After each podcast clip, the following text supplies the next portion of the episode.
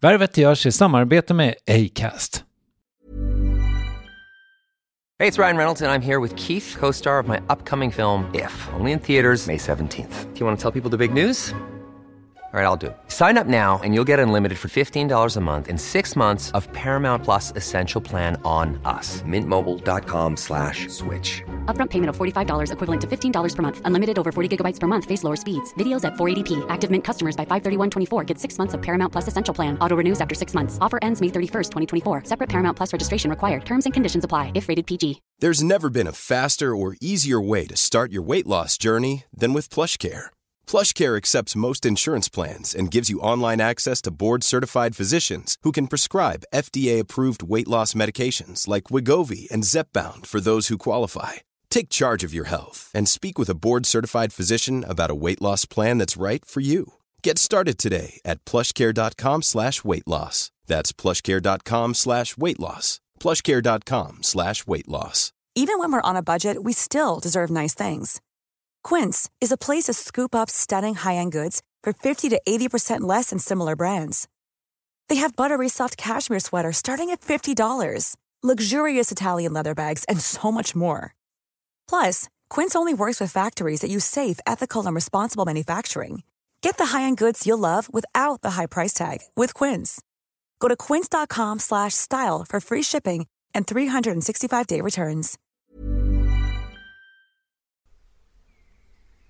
Värvet presenteras i samarbete med Nasonex, utomhusmöjliggöraren, som de inte kallar sig av någon märklig anledning. Men det är i alla fall Sveriges mest köpta antiinflammatoriska nässpray mot allergisk snuva. Och nu kommer ett litet test, så fram med papper och penna du som lyssnar, nu kör vi. Fråga 1. Vill du vara ute mer i naturen? Fråga 2. Sitter du framför en skärm lite för mycket? Fråga 3. Är du allergisk? Om du har svarat ja på någon av frågorna så tycker jag att du ska bege dig till beanoutsider.se.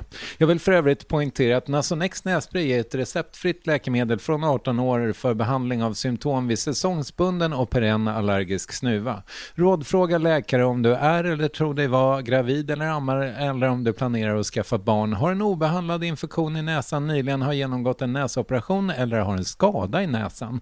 Får ingen effekt inom 14 dagar eller om du redan använder läkemedel med kortison ska du kontakta läkare. Använd ej mer än tre månader utan läkarkontakt. Stort tack Nasonex och beanoutsider.se.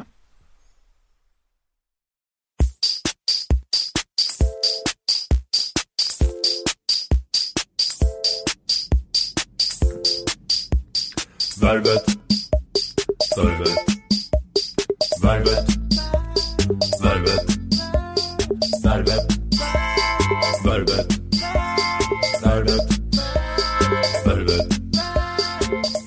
Välkommen till Värvet, avsnitt 129. Veckans gäst heter Marcus Birro, jag heter Kristoffer Triumf och midsommarnattens eh, köld är hård. Men strunt i det nu. Marcus Birro, poet, författare, krönikör i Expressen, poddare, programledare, föreläsare. Och det är en person som väcker känslor, inte enkom positiva i alla läger ska vi säga. Hans tråd på Flashback är i skrivande stund 170 sidor lång. Han har ofta hamnat i blåsväder och öppna konflikter med andra i medievärlden. Och han har en tendens att få stor uppståndelse omkring sig. Inte minst när han var med i På spåret och Let's Dance eller när han fick sparken från TV4 för att han skulle kandidera för Kristdemokraterna. Hans åsikter om bland annat feminism, kristendom och abort har många gånger upprört folk, men samtidigt så är han också älskad. Hans texter delas ofta tusen och åter tusentals gånger på sociala medier. Och även om jag är för till exempel fri abort så har jag något slags grundsympati för honom och det ska vi prata mer om strax. Så, från ateljén den 3 juni 2014, Marcus Birro. Varsågoda.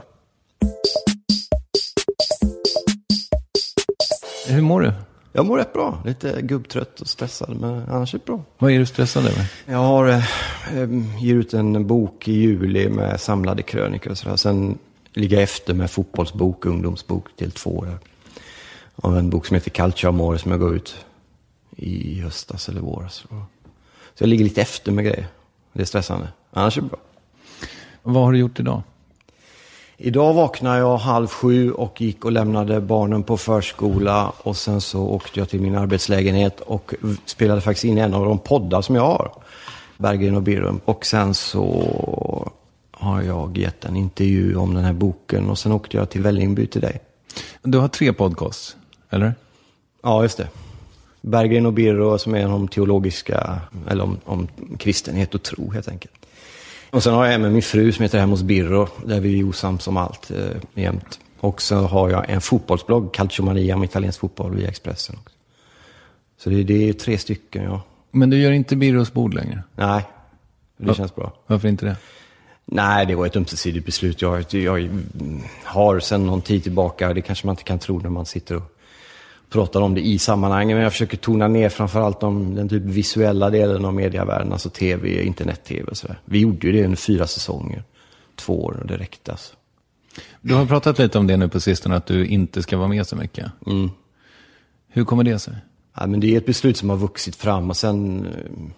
Jag, jag blir mer och mer besvärad av det. Alltså det jag drömde om när jag var ung, var att få skriva på heltid och att bli någon och, och bli en röst och ett namn i världen och allt sånt där storslaget. Delvis har jag ju uppnått rätt mycket av det och fått dessutom ännu mer, både av bra och dåliga grejer. Men eh, jag känner att ja, nu har man varit i de rummen och då kan man gå ut ur dem. Man får inte fastna i de där liksom, självuppfyllande rummen utan ta sig därifrån tror jag. Och jag märker också när jag åker härifrån och bor i Rom, som vi gör några gånger per år, så saknar jag inte alls allt det där, utan det är tvärtom. Jag mår mycket bättre av att inte ha det. Och kan man få det lite så här hemma i Sverige också så är det ju bara bra. Egentligen är det liksom anonymiteten du romantiserar. Ja, lite mer så åtminstone. Eller, jag tror inte att det är folk har så bra vansinnig koll på vad jag gör eller vem jag är. Det är inte det det handlar om egentligen. Jag tror att folk har viktigare saker att göra i sitt liv och i sina liv. Men det handlar mer om ens egen inställning till det. Alltså man tror att någon tro, vet något så bör man definiera, eftersom jag delar upp folk uppenbarligen, så okej, gillar den här personen mig eller inte? Och så. Man, man blir liksom, det sipprar in en massa sånt gift i hjärnan och det får man ju liksom jobba bort på något sätt. Jag tänkte på det inför det här mötet, att det är liksom hur otroligt känd du är. Ditt Twitterkonto som du inte sköter själv längre, men du har ju väldigt många följare där. Ja, 50 000 nästan. Och det var ju en eh, del i den linjen som du pratade om innan här om att avveckla en del grejer. Att Ja. lämna över det kontot. Det kändes också bra. Det står stampa strax under 50 där. Mm, det kommer. Ja, exakt. Jag tror jag stampar på det rätt länge nu. Det känns som att väldigt många har en åsikt om dig. Ja, så är, så är det nog. Men jag försöker att... Ja, det fanns en tid när jag brydde mig mycket mer om det än vad jag gör nu. Samtidigt så är ju det en process. Det tror jag alla människor som är i någon form av offentlighet, att man jobbar med, med liksom, eh, att ta reda på vem man själv är. Eh, och någonstans är det som eh, Bruno Coöjer skriver också, att om de har fel bild av dig så kan de inte skada dig. Det är liksom inte mig de klöser ner eller skriver elakt om eftersom det, jag känner inte igen mig i den bilden som ibland målas upp utan den är fullständigt falsk och, och då, då kan de liksom inte komma åt mig eftersom det inte är mig de pratar eller skriver om. Ja, jag eh, hyser eh, varma känslor för dig på något sätt. Och det, det tror jag kanske har att göra med, min, min mamma har liksom, hon fick en stroke för några år sedan. Så hon har lite dåligt eh, närminne. Så att eh, någon gång, det har varit med mer eller mindre täta mellanrum, så brukar hon skriva ett sms till mig om att jag måste intervjua Marcus Birro. För att vi är så oerhört lika. Och sen så ringde jag henne idag, för jag har liksom, jag har ju känt att det har varit på gång att vi ska eh, träffas. Och så ringde jag henne idag och så frågade jag så här, ja men okej, men vad är det som vi är, på vilket sätt är vi så himla lika? Ja men ni är principfasta, ni är nykterister. Och sen så skriver han så himla bra. Och det, det sa hon om dig då bara. Men, ja, Okej. ja, det var ju fint sagt. mm, jag skulle hälsa också. Ja, du får hälsa tillbaka och tacka så jättemycket för förtroendet. Det kan vara en eh, klok kvinna på många sätt. Ja. Jag pratade också med Sigge Eklund om dig. Hans teori till varför du väcker så starka känslor är ju för att alla, vi har alla en Marcus Birro i oss på något sätt. Men att du känner mycket mer. Jag kanaliserar jag människors Marcus Birro-gen då, typ. Ja, exakt. Men så är det ju, man kan ju ha bilder av eh, människor man läser om och så. Att man tänker att ja, honom eller henne skulle man kanske ha mycket gemensamt med om man träffade och så. Man märker av vissa liksom, vibrationer eller attityder eller tankar och känslor. Och, så. och sen när man träffar dem, det är ju inte alltid att det är, är så, men ibland så, så stämmer det verkligen. Och så får man ett utbyte Yrkesmässigt eller privat eller både och och så. Jag har också några sådana som jag har träffat som det har varit, som det har blivit. Jag kommer ihåg att jag träffade Wayne Hussey till exempel som spelar i The Sisters of Mercy och The Mission bland annat. Första gången vi träffades för en tio år sedan någonting, så var det, det klickade liksom. Och då var jag jättelöjlig för jag tänkte, för det är min stora idol. Liksom. Så jag var ju tvungen att fråga alla andra runt omkring om det klickade också, för att det klickar i min hjärna ju, eftersom den är skadad på Wayne Hussey och inställd på kärlek närmast på honom. Så det är inte så konstigt. Men, men jag verkar som att han också, också uppskattade det då. Ja, uppenbarligen. Ja, och sen att vi har jobbat ihop och turnerat och allt sånt där. Och, och ibland så är, är det, funkar det ju så. Men du, vi måste bara ta upp en grej där. För jag är ju också gammalt Mission-fan. Mm. Men det är ju inte lika coolt som att vara Sisters of Mercy-fan på något sätt. Nej, det är helt riktigt. Det är roligt att vi kom in på de här grejerna snabbt känner jag, för det är ju angeläget. Ja. Grejen ja. är att The Sisters of Mercy blev ju inte bra förrän Wayne Hussey kom med 1984. Så om du lyssnar på de här Reptile House-skivorna och det här, det är fruktansvärt. Alltså det är så mycket droger och obegripliga trummaskinskomp så att man blir alldeles grön och svettig liksom. När Wayne kom in med sina popgrejer, då var det då det svängde. Och sen var ju The Mission eh, över tid mycket bättre. Och framförallt nu för tiden när de åker runt och kör lite nostalgigig, både Sisters och Mission, så är ju Mission mycket, mycket bättre. Men det känns inte som att det, det har inte cred-maffian i Sverige fattat. Nej, oh nej, nej, nej. Alltså The Mission är ju det töntigaste som finns. Ja. Bland det töntigaste. Ja, jag, jag tänker på de där Jethro Tull är också väldigt töntigt. Ja, det, men det är töntigt på en annan nivå. Men Mission sålde ju väldigt mycket skivor. Alltså worldwide var det 4-5 miljoner ex. Och många av dem i Sverige också. Men många här, precis som du är inne på, är ju väldigt ängsliga för sånt de gillar förr. Du vet, de här eh, plattorna i ölbackarna liksom. I England till exempel så är det ju mycket sådana här ölmagare 43-åringar som står och gillar det. Som inte har några problem att erkänna liksom. Men här är vi, som du säger, vi är mycket ängsligare här för vad som ligger längst fram i tid och, och vad som är hippt och så. Berätta om fler sådana möten du har haft. Ett sånt möte som jag kanske inte har haft är ju med Joakim Thåström då. Det är ju liksom den största idol jag haft i hela mitt liv och det vet han vid det här laget om, vilket gör att han, jag tror att han tycker att det är något besvärande att det är på det här sättet. Vi har träffats några gånger. Jag ordnade en just kväll för tio år sedan i Göteborg då han var inbjuden och kom. Fantastiskt trevlig och ödmjuk och så lite dia man kan tänka sig. På alla sätt. Men det var ju inte den här Wayne Hussey-klicket riktigt. Sen har jag skrivit en bok om imperiet i deras box och så, så jag har fått göra väldigt mycket stora grejer på deras begäran, önskan. Så att jag har fått göra en del yrkesmässigt, men det var inte så att vi började hänga direkt liksom. Mauro Scocco däremot har man ju träffat några gånger och det känns ju som, vi träffas inte så jättemycket, men vi mejlar och smsar och skickar låtar till varandra. Där finns det någonting. Om det är det halvitalienska med vemod och med fotboll och, och sådär. Så det finns det givna, han stämde ungefär samma tonart, något lägre, som jag också är. Och som din mamma kanske tror att du också är. Ja, men det har hon ju alldeles rätt i. Vi är ju rätt många sådana. Därav de antidepressiva som vi började på. Ja. Men du är inte medicinerad på något sätt? Nej, inte nu mer. Jag har ju en historik med för några år sedan när jag övergav alkoholen och hamnade i lite tablettmissbruk istället. Började äta morfin fast jag inte hade ont och sånt där. Men jag var tvungen att lämna det. Var det problematiskt?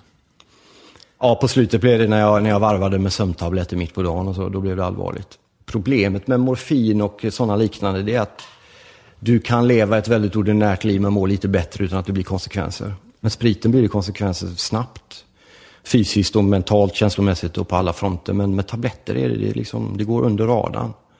Du blir inte påverkad så fysiskt, du kan ta ut utan att bli bakfull, din familj märker inget. Du blir mer pigg, alert, du kan skriva, jobba, springa, allting liksom. Fast du stänger av, det är det som är, du blockerar ju känslolivet liksom. Det är en livsfarlig drog. Ja, nej, vet du vad? Vi försöker slutföra det här. Jag tror vi kommer kunna komma, hitta tillbaka det missbruket alldeles strax. Men jag skulle bara vilja slutföra det här med Sigge Eklund. Och där hade jag en vacker tanke, tror jag. Man pratade om att det fanns någon Marcus Birro i alla eller något sånt där. Ja, just det. Tack. Och eh, då tänkte jag så här att när du och jag sitter här nu så var den här jävla sommarpratarkonferensen för 25 minuter sedan. Och eh, då tänkte jag på det faktum att jag inte fick sommarprata i år heller. Nej, inte jag heller. Nej. Eh, Har du inte fått göra det? Nej. Och då tänkte jag så här att den, det som är Marcus Birro i mig skulle kanske ha blivit lite argare av det. Ja, du tänker så. Är det så enkelt? Nej men så kan det nog vara. Jag, grejen är att jag blir nog lika arg över att jag aldrig får sommarprata. Men jag kanske inte går, och skriver en blogg om det längre. Därför att det, det, det är lite gnälligt. helt enkelt. Och sen får man försöka fästa sin blick på vad man faktiskt har fått och uppnått. Och vad man får göra och inte göra. Och inte fokusera så mycket på vad man inte får göra.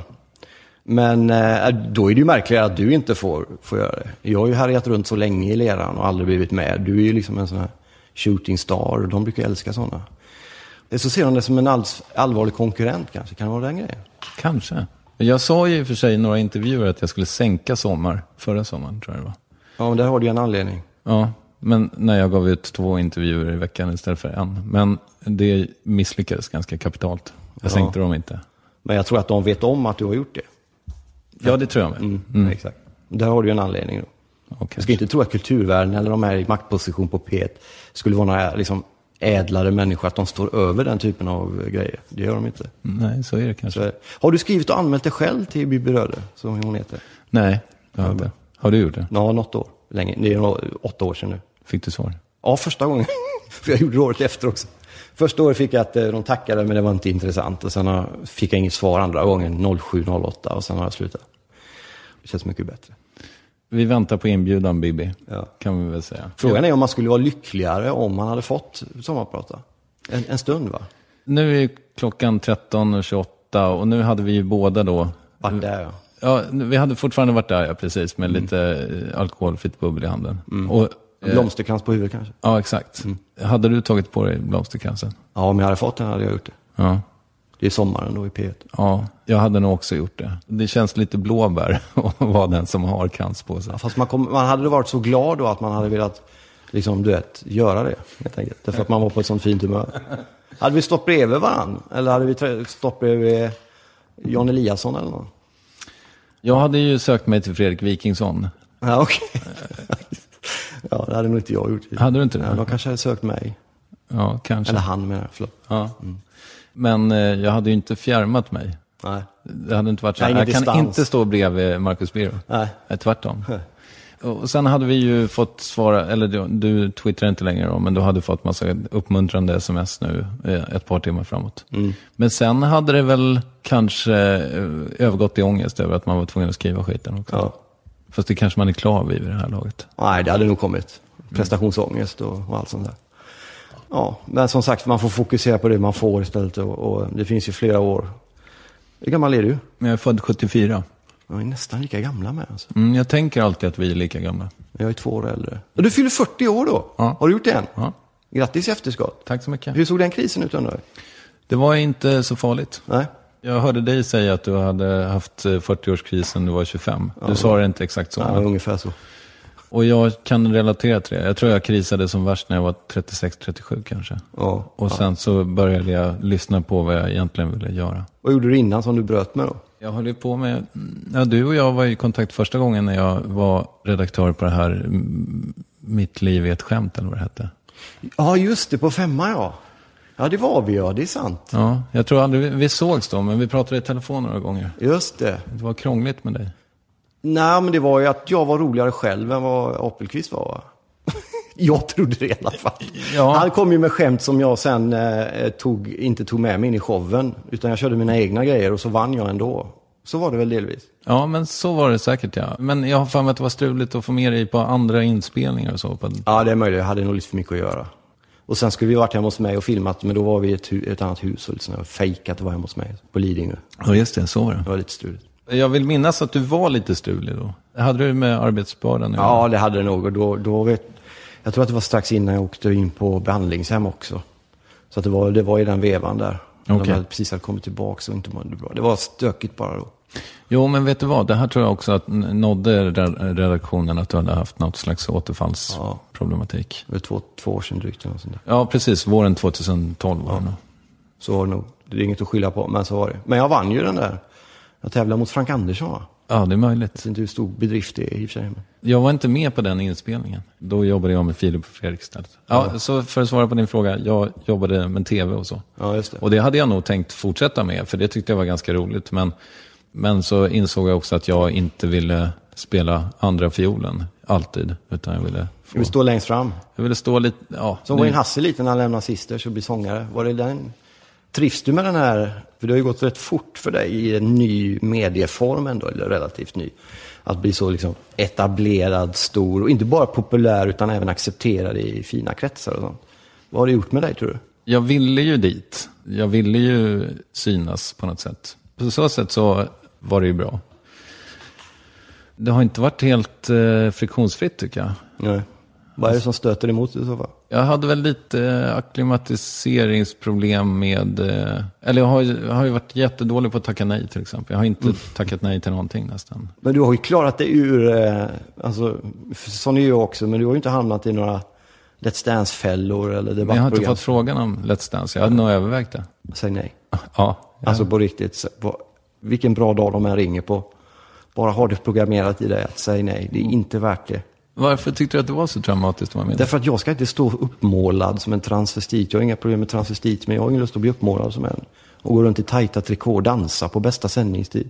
Jag tycker inte ens det är roligt att dansa. Vad ska det göra? Och blir man om man blir arg på Tony Irving i Let's Dance så är det liksom inte Tony Irvings fel. Det är ju mitt fel. Jag lärde mig mycket av det. Jag lärde mig att säga nej, just som du är inne på. Men du behöver inte gå den kursen, utan ta det från en som varit med. Säg nej innan. Det är en plågsam erfarenhet att behöva härja runt med den där.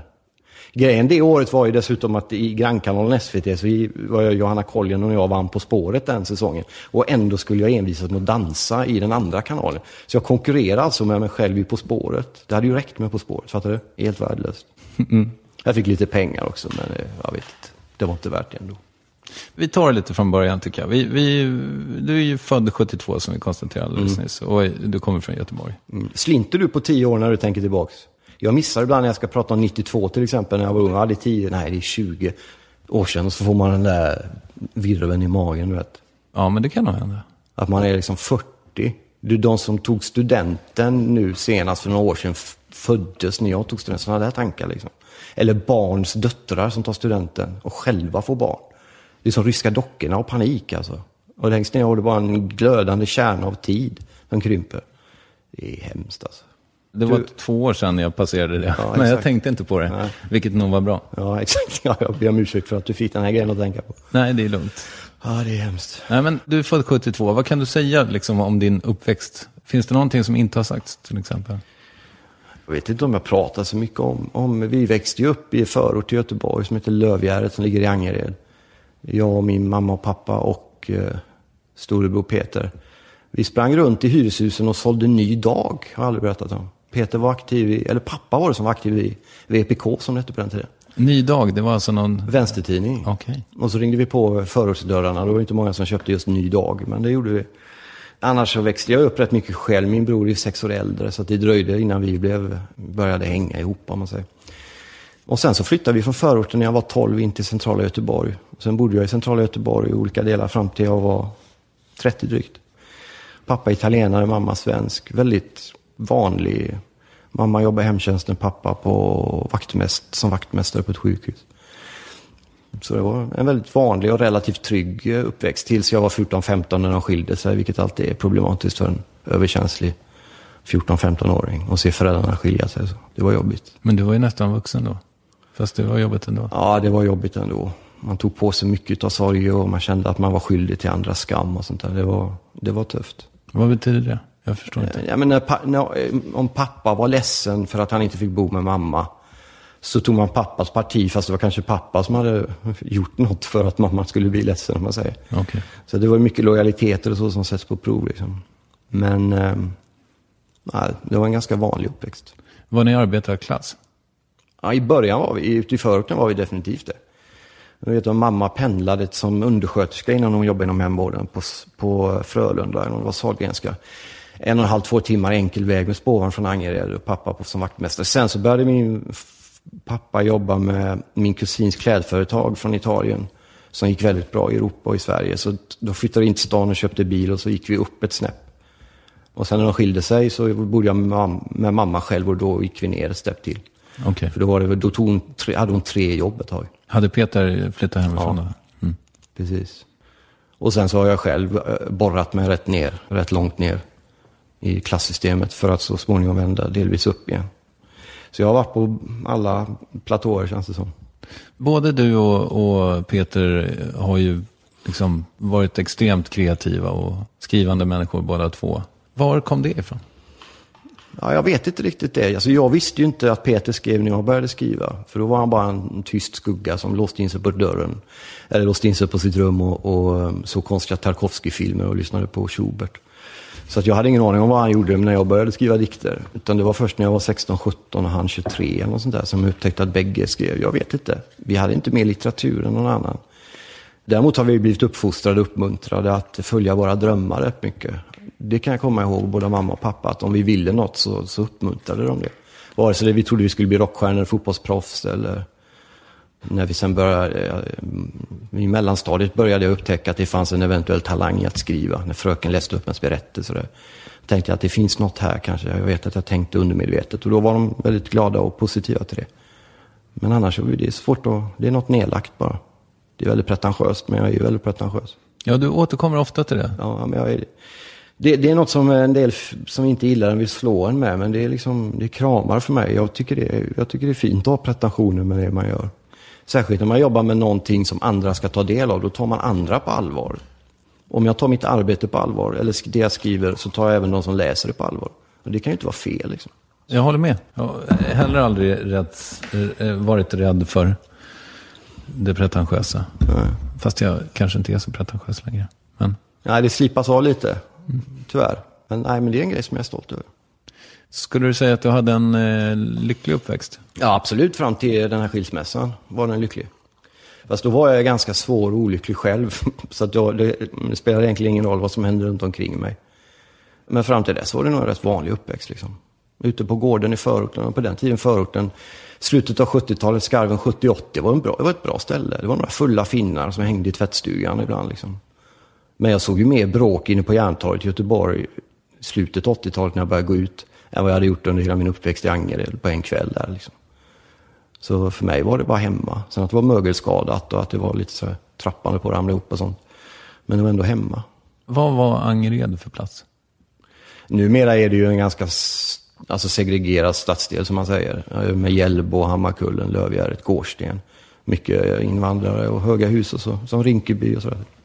Rosengård fast utanför Göteborg då. Men, Men då var det små lummiga, det finns ju där nu med. Men små du vet, lummiga villaträdgårdar och, och liksom Sörtesjön och kolonilotter och mm, sådana här stigar med tallskog och Winnerbäcksjungna och nyponbuskar överallt och sådär. Så då var det ju liksom tryggt. Under hela min uppväxt var jag liksom helt omedveten om klassbegreppet. Det var, det var inte så att de som hade läkarföräldrar var, var liksom mer lyckade än vi som inte hade det. Nej. Var du klassmedveten som barn liksom, på något sätt? Ja, det var jag ju eftersom både pappa och även min bror så småningom blev väldigt aktiva i vänsterrörelser och så. Så då hade jag med mig det perspektivet. Och jag blev även inlåst i Peters rum och satt med Ebba Gröns första texthäfte som det fanns på den tiden i LP-skivorna i händerna. Och skulle lära mig om att man ska skjuta dem i nacken och de tål lite bly i nackarna och sånt pervers politiker och sådana grejer för en livrädd nioåring där i skinnfåtöljen. Så att jag fick med mig, eh, jag fick med mig under, underklassperspektivet från när jag var liten. Men eh, sen, det betyder ju inte att vi alltid var det eller att vi levde så. Utan så småningom så blev det ju en lägre medelklass kan man säga som sagt. Säg eh, i sjuan, hade du koll på vad dina klasskamraters föräldrar jobbade nej, med? Och nej, där har du, nej, där har du en poäng. Så långt gick det, blev aldrig så personligt. Utan det var mer någon sorts övergripande politisk teori som det talades kring köksbordet ibland. Och inte att jag såg på mina vänner på något sätt för att de kom från vissa... För det var ju väldigt, som Angered var ju, eh, inte bara att det är en segregerad förort, men inom förorten var det också segregerat. Så det finns ju radhus, villor och sen de andra husen som vi bodde i då. Och vi bodde väl i radhus och vi var någonstans mitt emellan liksom. Så du har en poäng där. Nej, så långt gick det inte. Du blev eh, svår där i, i tonåren säger du. Mm. Det finns ju något jättegammalt klipp med dig från SVT när du är med i tv första gången va? Mm, ja, är det den med Sivert Öholm eller? Jag pratade om att snatta eller sånt där. Ja, så är det kanske. Ja, det var nog, det var i slutet av 90-talet. Jag hade nog varit med rätt mycket i tv då tyvärr. Nej, men det var ju inte det. Det här är något... Nej, det är med Peter ihop eller? Ja, exakt. Ja, ja, men det var nog bland det första, ja. 92 var det. Varför var du med i tv då? Vi hade gett ut en diktsamling då. Okej. Okay. Varsin i en bok liksom. Det var Godmorgon Sverige, gjorde ett reportage. Vi åkte till några förfallet hus nedanför Älvsborgsbron och läste några dikter och pratade på en krog om hur bra vi var. Det var 92 sa du? Mm. Jag debuterade 92. Då var du 20. Ja, precis. Hade du skrivit då i hela din uppväxt? Så att säga? Ja, sen mellanstadiet. Jag kommer ihåg första berättelsen jag skrev som var väldigt lång. Som fröken läste upp handlade om en bomullstuss på ett fält som drömde om att bli en gul t-shirt. Och sen så är boken drömmen och sen i slutet så vaknar bomullstussen och är fortfarande bara en bomullstuss. Och det är den skiten jag har skrivit sen dess i stort sett. Det är samma historia varje gång, allting jag gör. handlar om bomullstussen som drömmer att bli någonting annat. Och sen hade jag skrivit massa utan, alltså, jag skrev ju svikna kärlekslåtar innan jag hade hång, eller dikter. Freudiansk felsägning, det kanske kommer in på rockmyten sen. Alltså sorgsna kärleksdikter innan jag hade hånglat med någon. Så det var en väldigt patetisk ungdom. Men ungdom ska vara patetisk, annars är det inte på riktigt. Var du populär? Nej, inte. Det beror på vilken tid du pratar om. I högstadiet så var jag ju en boknörd som satt längst bak och läste Stephen King. Varken mobbad eller blev mobbad. Liksom. Jag, var ju, jag gick min egen väg. På gymnasiet sista två åren så började jag ju dricka sprit, eller öl och alkohol. Och då blev jag väl en tuffare kille och då började jag även ta plats på Schillerska där jag gick en konstnärligt formad gymnasieskola. Jag uppträdde mycket i aulan där. Jag minns att när jag skulle välja vilka klasser som skulle gå så gick jag igenom skolkatalogen för att välja de klasserna med de snyggaste tjejerna. Det funkade delvis faktiskt. Inte hela vägen, men delvis. Schillerska, det låter ju flott. Det är någon slags privatskola? Eller? Nej, det är kommunal skola. Den ligger mitt i stan. Vasastan är jättefin, men är kommunal. Konstnärlig inriktning, mycket sådana svåra tjejer som rullar egna cigaretter och diskuterar vem som var mest deprimerad längst bak. Och framkallar du vet, svartvita bilder på sig själva i motljus. Och jag var ihop med någon som hette Martina som drog med mig på en installation de rullade in en kokosnöt i ett rum och kallade det ensamhet. Nej, de ville man ju hångla med. Liksom. Och henne fick jag hångla med. Martina alltså? Martina. Mm. Mm.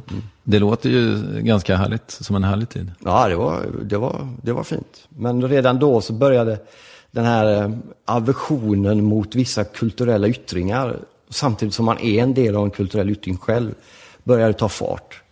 Poeter som kom samman i grupper grupper och installationskonst och folk som rappade dikter, sådana här poetry slam som kom lite senare. Så att försöka vara liksom bara motkraft mot allting under, under några år. Men eh, nej, det var en häftig tid. Det var en väldigt häftig tid. Vilken skola är det som, jag kan ju inte mitt Göteborg riktigt, men vilken skola är det Håkan och de där har gått på? Rudebäck va?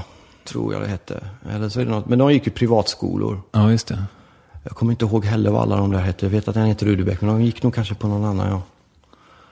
Och det vet jag att det hade ju folk emot dem. Det hade ju vi också delvis, när vi såg dem. Vi var ju och såg dem innan de blev stora, när de spelade i sådana rivningshus i Haga och sånt där. Och stod längst bak och tyckte att de var det häftigaste som hade överhuvudtaget rökt sig i den här stan, eller den stan. Vi var ju svårt imponerade då, men det kunde man ju inte visa liksom. Utan vi var ju sura för att de var från privatskolor istället.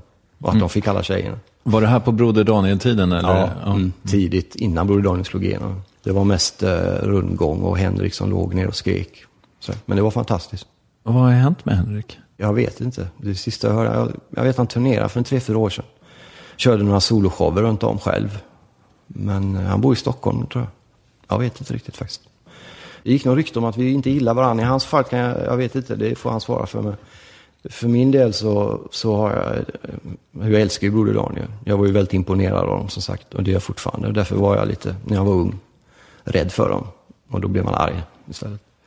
Men vi träffades i något tv-sammanhang för 20 år sedan.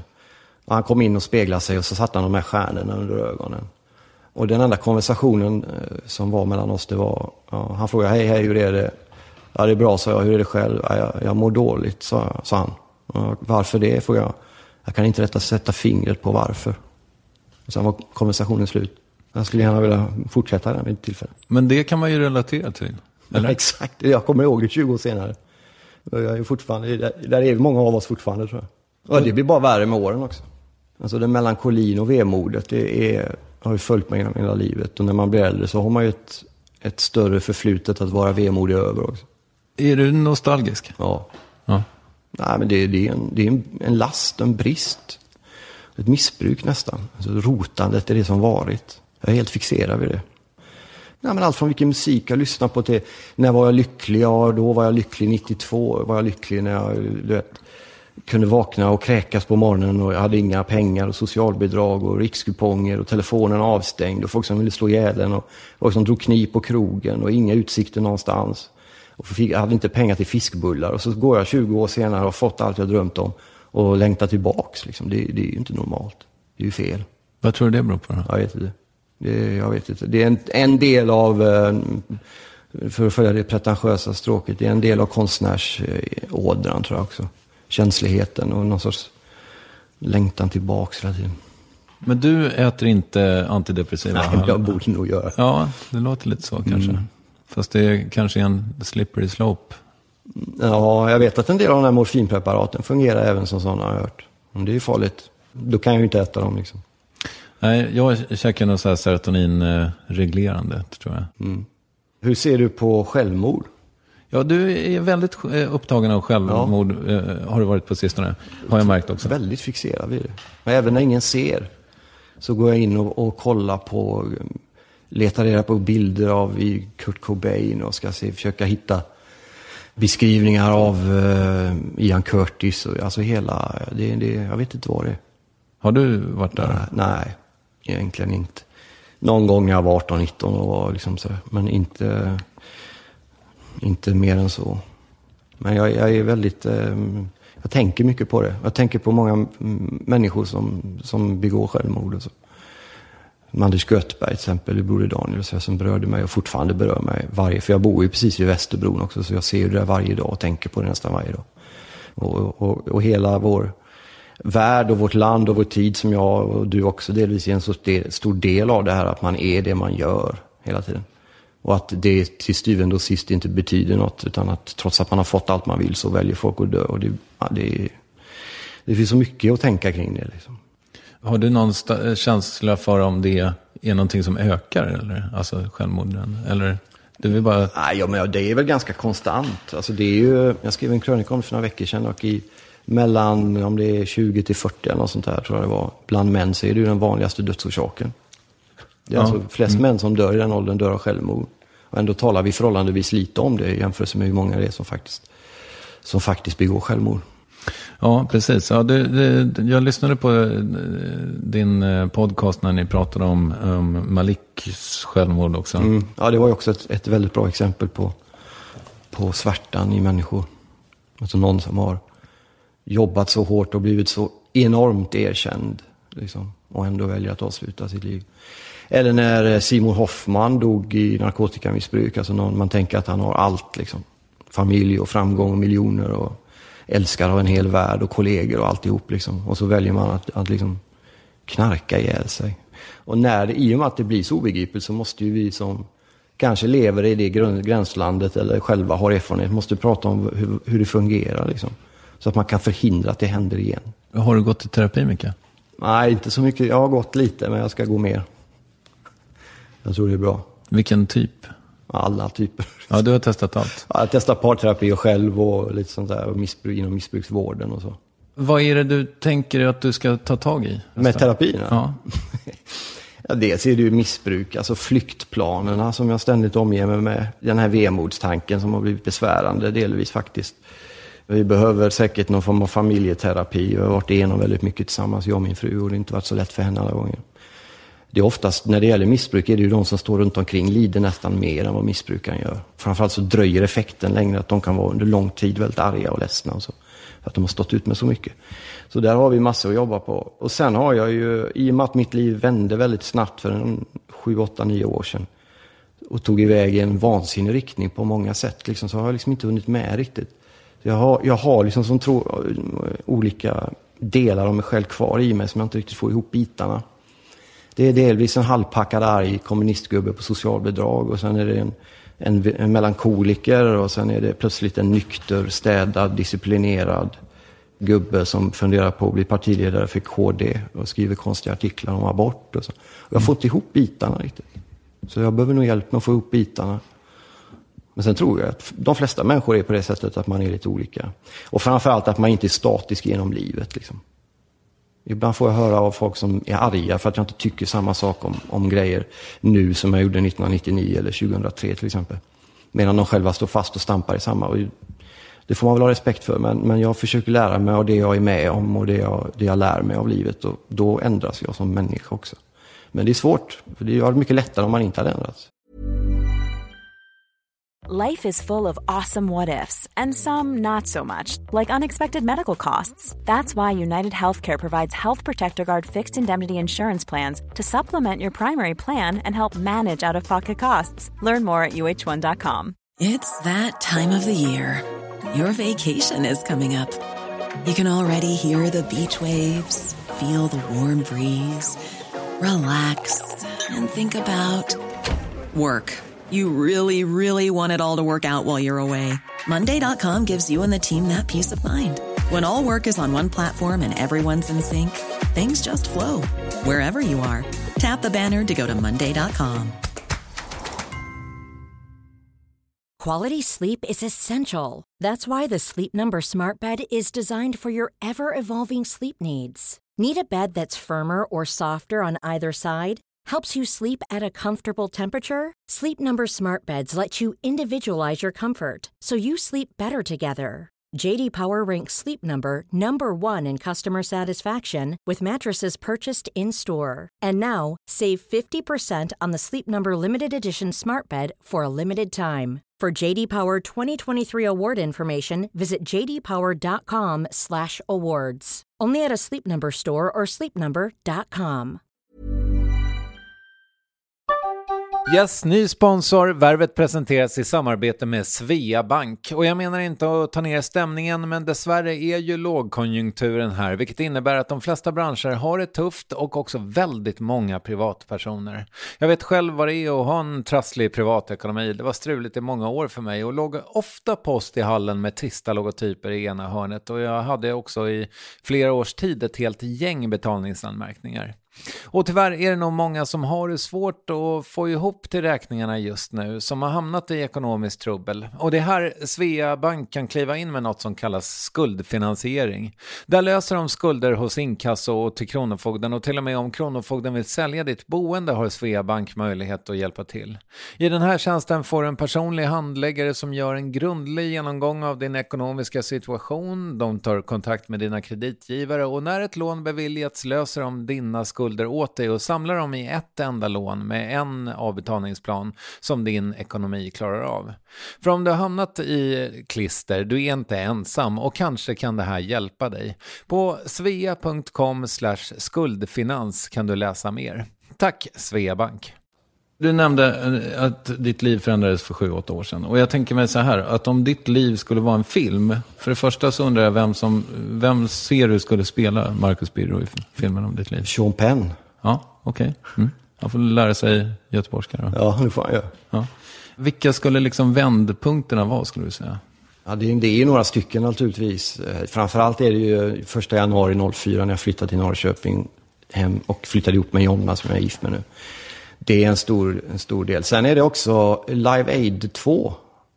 2005 så samlades de för en andra gång. Pink, Pink Floyd återförenades på tv och körde Wish You Were Here och jag satt bakfull och grät framför det där. Och gick ut för, första, eller för sista gången i mitt liv ordentligt och söp.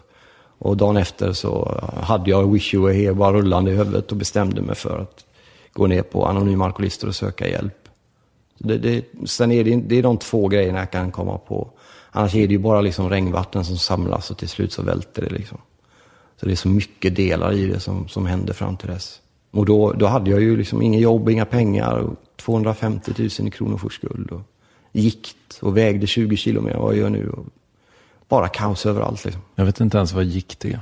Portvinstå som man sa förr. Okay. Så fyllegubbar med röda näsor som har en stor tå. Man dricker sig till den. Du hade en stor tå? Ja, jag hade en väldigt, som gör väldigt ont ska jag säga. Okay. Det, är som, det är kristaller i blodet som löses ut. Som gör när man får för höga, eller för dåliga levervärden så kan man få det. Oh, wow. Så det var ju väldigt illa där ett tag. Så jag var ju verkligen på, på min botten. Och sen vände det, och sen gick det väldigt fort till liksom framgångar i livet och privat och karriär och aktiebolag och pengar och alltihop liksom. Du tar upp att du träffar Jonna, men det faktum att du har två barn? Ja, men det har ju också det har ju präglat mig enormt mycket. Framför allt det som vi var med, eller också, men vi, som vi var med om 2006. När vi förlorade två för tidigt födda barn på ett halvår. Och vi satt vid de här kisterna två gånger på ett halvår. och var med och slåss för, för framförallt första sonen Dantes liv under 12 dygn. Liksom. Och så dör han när, efter några sekunder han har fötts. Och så. Och det förändrade mig i grunden. Jag hade precis blivit nykter då och det, det jag kastades ut i en, den här verkligheten. Och det förändrade mig på alla sätt. Alltså hur man bemöter människor, hur jag lyssnar på människor. Vad jag skriver, hur jag skriver, till vem jag skriver, om vad jag skriver. Hur jag är som person. Allting förändrades genom de händelserna. Och sen hade vi en lång resa till att få barn också. Men vi förlorade en son och en dotter. Eller Gud vann dem. Och nu har vi en son och en dotter. Och så ser revanschen ut liksom. Jag brukar tänka på det ibland när jag får svallvågor. Jag hör av Magnus Bettner som står på någon scen och för hundrade gången skriker att han hatar mig. Och så brukar jag tänka på Milo och Mimmi. Liksom. Okej, okay. det här är bra. Jag klarar mig undan den här gången också. Så det, det, har ju naturligtvis präglat mig enormt mycket. Och det har framförallt gjort mig, vilket man möjligen kan ha svårt att tro, men mindre självcentrerad. Och det är en del av den kristna tron också. Familjen är kristen tro utlevd i praktik i mångt och mycket. Det är kanske är därför vänstern av någon anledning i Sverige så arga på familjen just. Ute i Europa är det ett socialistprojekt mycket med familjen. Och så. Det här är det tvärtom. Men, men det är en, alltså familjen som en plats för antiegoism på något sätt. Alltså komma ner till sina barn eh, och, eh, och, och få finnas till på deras villkor. De skiter i hur många böcker jag gett ut och hur många klick på krönikor. De är, är man inte där och leker ninja-lego så är man dålig. Liksom. Mm. Det är mm. fantastiskt att få finnas till på andras villkor. Sina barns villkor. Du har ju också sagt, nu vet jag inte om det stämmer med din dagsform, men du har ju sagt flera gånger i intervjuer nu på sistone att du mår bättre än någonsin och så. Mm. Gör du det? Mm, nej, inte någon. Ja, men jag mår ganska bra. Men framförallt känns det som att jag har tagit en del beslut nu som gör att jag kommer hamna på ett ännu bättre ställe. Och just nu så känns det bra, faktiskt. Du vet vad du ska fokusera på? Ja, och jag framförallt vad jag inte ska fokusera på. Och försöka släppa lite av de grejerna. Och det har också att göra med det vi var inne på tidigare, att man är äldre. Är man 42 så ska man vara på andra arenor än när man är 22. Tycker jag. Du har lärt dig säga nej, sa du. Mm, det är en sån grej som du ska... Det kan du träna på då om du fortfarande har svårt. Absolut. Det är svårt. Det är jättesvårt. Men, men är, man kan säga nej på väldigt vänliga och schyssta sätt. Och då mår alla mycket bättre. Och dessutom har jag erfarenheten av att jag började med det rätt sent. Att en del av de människorna som kanske hade hoppats att man skulle säga ja, får ändå respekt för för att man faktiskt säger nej. Så den där kanal 5-grejen hade jag ju aldrig sagt ja till nu, till exempel. Just det. Som du jobbade med då. Mm. Om vi säger att du vet vad du ska fokusera på, vad ska du fokusera på? Skrivandet. Alltså att, att koncentrera mig mer på skrivandet, att inte reta upp mig på vad som händer på Twitter. Att, att låta det där väldigt tillfälliga på något sätt få vila lite. Winnerbäck i den här brevlåten han har nu, den senaste skriver att om man lever väldigt mycket i tiden så missar man ju så oerhört mycket också. Jag, försöker, jag är ju aldrig riktigt inne och sen är jag aldrig riktigt ute kanske. Framförallt aldrig riktigt inne. Men, eh, men jag har hållit på så länge nu så att någon gång emellanåt så kommer pendeln tillbaka. Ja, det är den ju. Okej, nu är det bra. Sen kan det gå flera år där det är lugnt och man, sen går man igen. Så är det ju när man försöker jobba utan att vara alltför besatt av vad nutiden håller på med. Liksom sett lite grann eh, ifrån läktarplats så känns det som att det har alltid funnits en angelägenhet kring dig på något sätt. Men nu känns det som att nu är det väldigt mycket kristenheten och, och liksom, du är kompis med Ulf Ekman och ger ut din bok på Livets Ords förlag och sådär. Mm. Är det en kristen fas för dig just nu? Ja, det kan man nog säga. Ja. Sen får vi väl, jag ser det ju inte som en fas. Jag har ju varit troende under lång tid. Jag, jag har ju varit troende sedan jag var liten. Liksom. Så att det är ingen fas på det sättet. Det är inget som har kommit med min nykterhet eller sådär. Men eh, just nu är det väldigt mycket sånt. Och mycket samarbeten och turnéer i kyrkor och så. Och det ser jag ju att det kommer inte vara för evigt. Men Varför det, inte? Nej, därför att det, det blir svårt att arbeta vidare i den sekulära världen då. Framförallt om man samarbetar med Livets Ord i någon form. Då får ju folk eh, får ju rysningar och blir jätterädda och konstiga och springer och gömmer sig. Men, ehm, Men ändå gör det det? Ja. Men jag tycker att det var, jag tycker att det, jag har stort förtroende för dem och det är en bok som passar att komma ut på deras förlag. Och det är en inbjudande bok till samtal om svåra frågor. Så um, jag är inte medlem där, jag kommer aldrig bli medlem där. Men jag, jag känner folk där och jag ger ut min bok på deras förlag. Och det är naturligtvis som att be om stryk, men jag, jag, någonstans finns det ju den här punkagenen kvar på något sätt. Som lite grann gillar det också. Det är punkigt att associeras med Livets Ord? Nej, det är möjligt att det inte är, men det är punkigt att vara trogen den man har blivit och det man känner är viktigt inuti. Ulf Ekman är ju faktiskt, eh, alltså han medverkar ju på en Strebers låt. Minns du det? Just det, det hade jag glömt. Han talar i tungor på någon. Ja, det är riktigt. Ja. Han är inte, har ju inte med Livets Ord att göra längre. Han är ju katolik nu. Ja, Okej, mm. sorry. Ja, nej, det är lugnt. Och det är ju du också. Nej, inte så här officiellt. Man måste göra vissa grejer och gå en del kurser och så får man en välsignelse och man måste gå ur Svenska kyrkan. Jag har inte gjort det. Men jag, jag sympatiserar med mycket i det katolska, inte allt, men eh, en del. Du är ju liberal när det gäller vissa grejer. Sexualitet framför allt. Ja. Jag har väldigt svårt att se vad, vad problemet är om Per gillar Per eller Lisa. Det är kärlekens budskap som går först där i alla lägen. Sen kan jag ju samtidigt tycka att Uppdrag granskning ska till exempel som var när man jagar präster som med själavårdare som kommer in och ljuger och så, att det är ganska smutsigt sätt att inte få reda på någonting. Vänta, det här har jag inte tänkt med i. Nej, du var i USA då kanske? Kan jag Ja, vara. det är Uppdrag granskning, en reporter som utgav sig för att vara en homosexuell man som behövde själavård. Och så hade de dold kamera. Och så sa han, jag har problem med min sexualitet, jag vet inte om det här är rätt. Och då hade prästen sagt, "Nej, då kanske vi kan fundera, vill du be för mig? Hade han frågat prästen. Och prästen sa, jag kan be för dig om det är det du vill. Och, så. och då blev det ett ramaskri på de här prästerna, att de ville liksom, eh, hata bögar och ville omvandla bögar och sånt där. Vilket det alls inte handlade om. Jag förstår. Mm. Du räds liksom inte kontroversen ju. Nej, det är ju alltså inte när det gäller att, att i ord formulera sig. Och sen, att jag sätter en är, det, det, det är ju inte, när man blir äldre märker du kanske också, men att det blir mindre och mindre det man gör som man själv tycker är så viktigt eller heligt. Utan det, går, det är liksom, okej, det här är bra, det här är mindre bra. Men en grej som jag fortfarande är rätt nöjd över, det är att jag riskerar något med det jag gör. Och det sätter jag nära i. Jag vet att när jag trycker iväg vissa texter att 8 av 10, eller 10 av 10 där jag bor på Södermalm, kommer tycka att jag är en idiot. Men jag gör det ändå därför att jag tror på det. Och jag tror inte att jag är så unik att ingen annan känner så. Och det märker jag också att det lilla gettot där jag bor i, det bor liksom eh, 8,5 miljoner utanför det här gettot. Som lever sina liv på väldigt olika sätt än vad vi på Södermalm och Kungsholmen gör. Och för de människorna så tror jag att det kan vara viktigt att få en röst i en av de här stora tidningarna. I all enkelhet liksom. Så jag försöker vara trogen den jag är och det, ja, ibland är det gränsar det till dumhet men jag, jag sätter en ära i att riskera mitt anseende, eller vad man ska säga. För många som kommer upp till en viss position och når läsare och sådär, de blir lite fega liksom. Börjar skriva om att det regnar, de hämtar barnen eller de ska bygga balkonger i bostadsrättsföreningar och sånt där. Jag, vill inte, jag vill inte bli, gå den enkla vägen liksom. Ni har byggt en balkong. Ja, det är riktigt. Absolut. Kostar jättemycket pengar, men det gjorde inget för när uh, mäklaren kom dit så sa han att den hade, lägenheten hade ökat med det dubbla vad balkongen kostade. Mhm. Jag, jag fattar ingenting hur det går till alltså. Men det är ju spännande. Jättefin balkong. Ja, vad härligt. Ja. Får komma någon gång sitta där och äta jordgubbar. Men vilka umgås du med? Ja, jag umgås inte med någon faktiskt.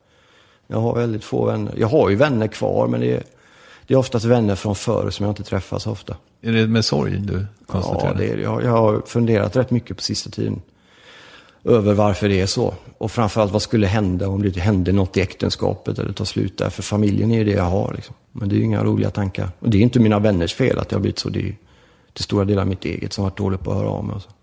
Jag tycker det är jobbigt också att vara med människor.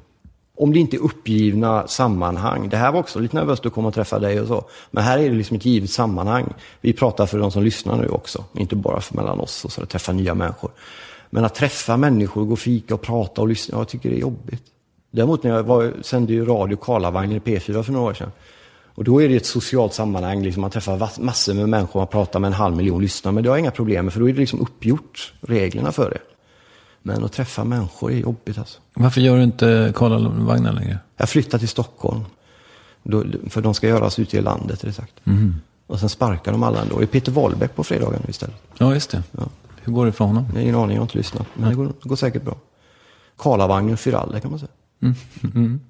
Men du, jag tänker så här, eh, när du är ute och, och turnerar nu, så är ju det mm, i kyrkliga sammanhang va? Ja, mest. Nästan bara just nu, ja. Håller du gudstjänster? Nej, nej. Nej, det är ett samtal mer. Delvis är det när man blir intervjuad på scen eller så håller jag som en monol eller ja, ett föredrag, eller man ska säga. Där jag berättar om min väg till tron och en del roliga grejer och en del allvarliga grejer och, och hur media ser på kristna i offentligheten och hur andra ser på dem. Och, och så där. Jag försöker ingjuta mod i människor som tror och även de, för det är många som kommer som inte tror. Det är många som kommer som inte har någon kyrklig koppling alls. Utan kyrkan blir en lokal att träffas i också. Men du har, har du fans? Nej, Har du inte? nej. Men eftersom det kommer folk som Ja, inte... men det är ju 85-åriga tanter mest. De har inga idoler liksom. Men jag får ju mycket varma hälsningar från många människor runt om i landet. Det får jag ju. Men det är ju inte att jag har liksom... Jag hade ju några idéer. Jag turnerade med Riksteatern för 10-11 år sedan och då tryckte vi upp svarta t-shirts med mitt namn på. och Så här, som vi sålde. Merch, som vi säger. Merchandise. Man måste ju ha merch va. Det var det viktigaste på hela turnén. Att vi hade merch. Vi sålde tröjor och böcker efteråt och sådär. Men då kanske man hade några när vi sände Frank i P3 hade jag nog en del fans faktiskt. Jag kommer ihåg jag skulle uppträda på Arvika-festivalen 98 var det väl. Och gick förbi tältet där vi skulle vara och det var fullt med folk som stod och skanderade. Och jag trodde att det var Håkan Hellström eller något, så jag gick förbi. Jag skulle inte, men då var det dit jag skulle. Då hade de lyssnat på Frank som var ett populärt program. Men eh, ungdomar avskyr mig nu för tiden. Varför De tycker, nej, tycker jag har svikit och blivit en konstig, stel, borgerlig, vit, het, heterosexuell kristen man som, som, ingen, som man inte behöver lyssna på. Så, så, så måste det ju vara liksom. Är du borgerlig? Nej, det är jag verkligen inte. Småborgerlig möjligen. Vad kommer du rösta på höst då? Jag har ju det så väl förspänt att jag är italiensk medborgare så jag får inte rösta i riksdagsvalet. Och kommunalvalet känns helt tråkigt bara. Ja, jag vet inte vad jag hade röstat på annars. Men du är med i Fi va? Jag sympatiserar med Fi i många frågor. Ja. Min fru är med där. Så det är en spännande utmaning. Att omvända henne eller? Nej, nej, absolut. Jag skulle aldrig falla min omvänd. Jag tror hon känner sig omvänd redan. Det var det hon vände om till. Kan bli möjligen något rädd vad hon vände sig ifrån då. Men det får vi väl se. Jag, jag har stor respekt för det. Det finns mycket där som, som jag också kan ställa upp på. Inte allt, men mycket. Vad är det du inte kan ställa upp? Det finns ju, eller har framförallt funnits tidigare hos dem. En, en, den har ju tonats ner lite, men det är en polemik mot män som jag kan tycka kännas. Den här kollektiviseringen är ganska tröttsam. Jag anser mig själv vara tolkningsföreträdare till mitt eget liv. Så när någon säger att jag ingår i system eller hierarkier så tar jag mig friheten att hävda att jag faktiskt står utanför dem. Jag tror man kan påverka det. Men de är ju övertygade om att teorin är och, och strukturerna finns. Men man får aldrig använda den typen av strukturer på andra typer av människor, på färgade eller om judar eller vad. Men om män så går det. Och det är inte riktigt, jag tror inte att det är rätt väg att gå. Sen tror jag också att de, eh, det finns likheter mellan Fi och Sverigedemokraterna till exempel. Fast får jag bara argumentera emot att det är ju inte så att färgade eller judar har 70 procent av, eller vad det nu är, 10 procent högre lön generellt sett än, Nej, än man kan ju kvinnor. prata om judar som sitter i mediatopp i Sverige, eller om de har mycket pengar. Och sånt där. Om man vill gå på den vägen. Ja, det kanske man Men det skulle kan. ju aldrig gå att kunna säga något sånt. Fast, ja, nej. Och det är med all rätt naturligtvis. Sen tror jag också, när du, när du är inne på det här med makt, eh, och jag tror inte att det är, och det kanske de har ändrat lite, men alltså den här att det är makten som korrumperar i så fall och gör människor konstiga, inte, inte männen som varelser. Jag tror i så fall måste man ju liksom göra något åt hierarkierna i sig och det kanske de är ute efter, jag vet inte. Jo, men det är de väl. Men jag tror inte att bolagsstyrelser påverkas att om det sitter kvinnor där. Det är, problemet är väl bolagsstyrelserna i sig i så fall.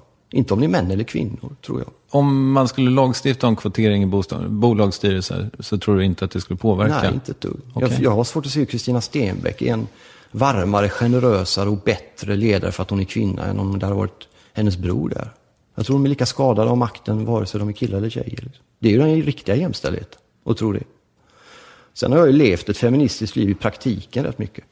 Utan att behöva gapa och skrika och skriva debattartiklar om det.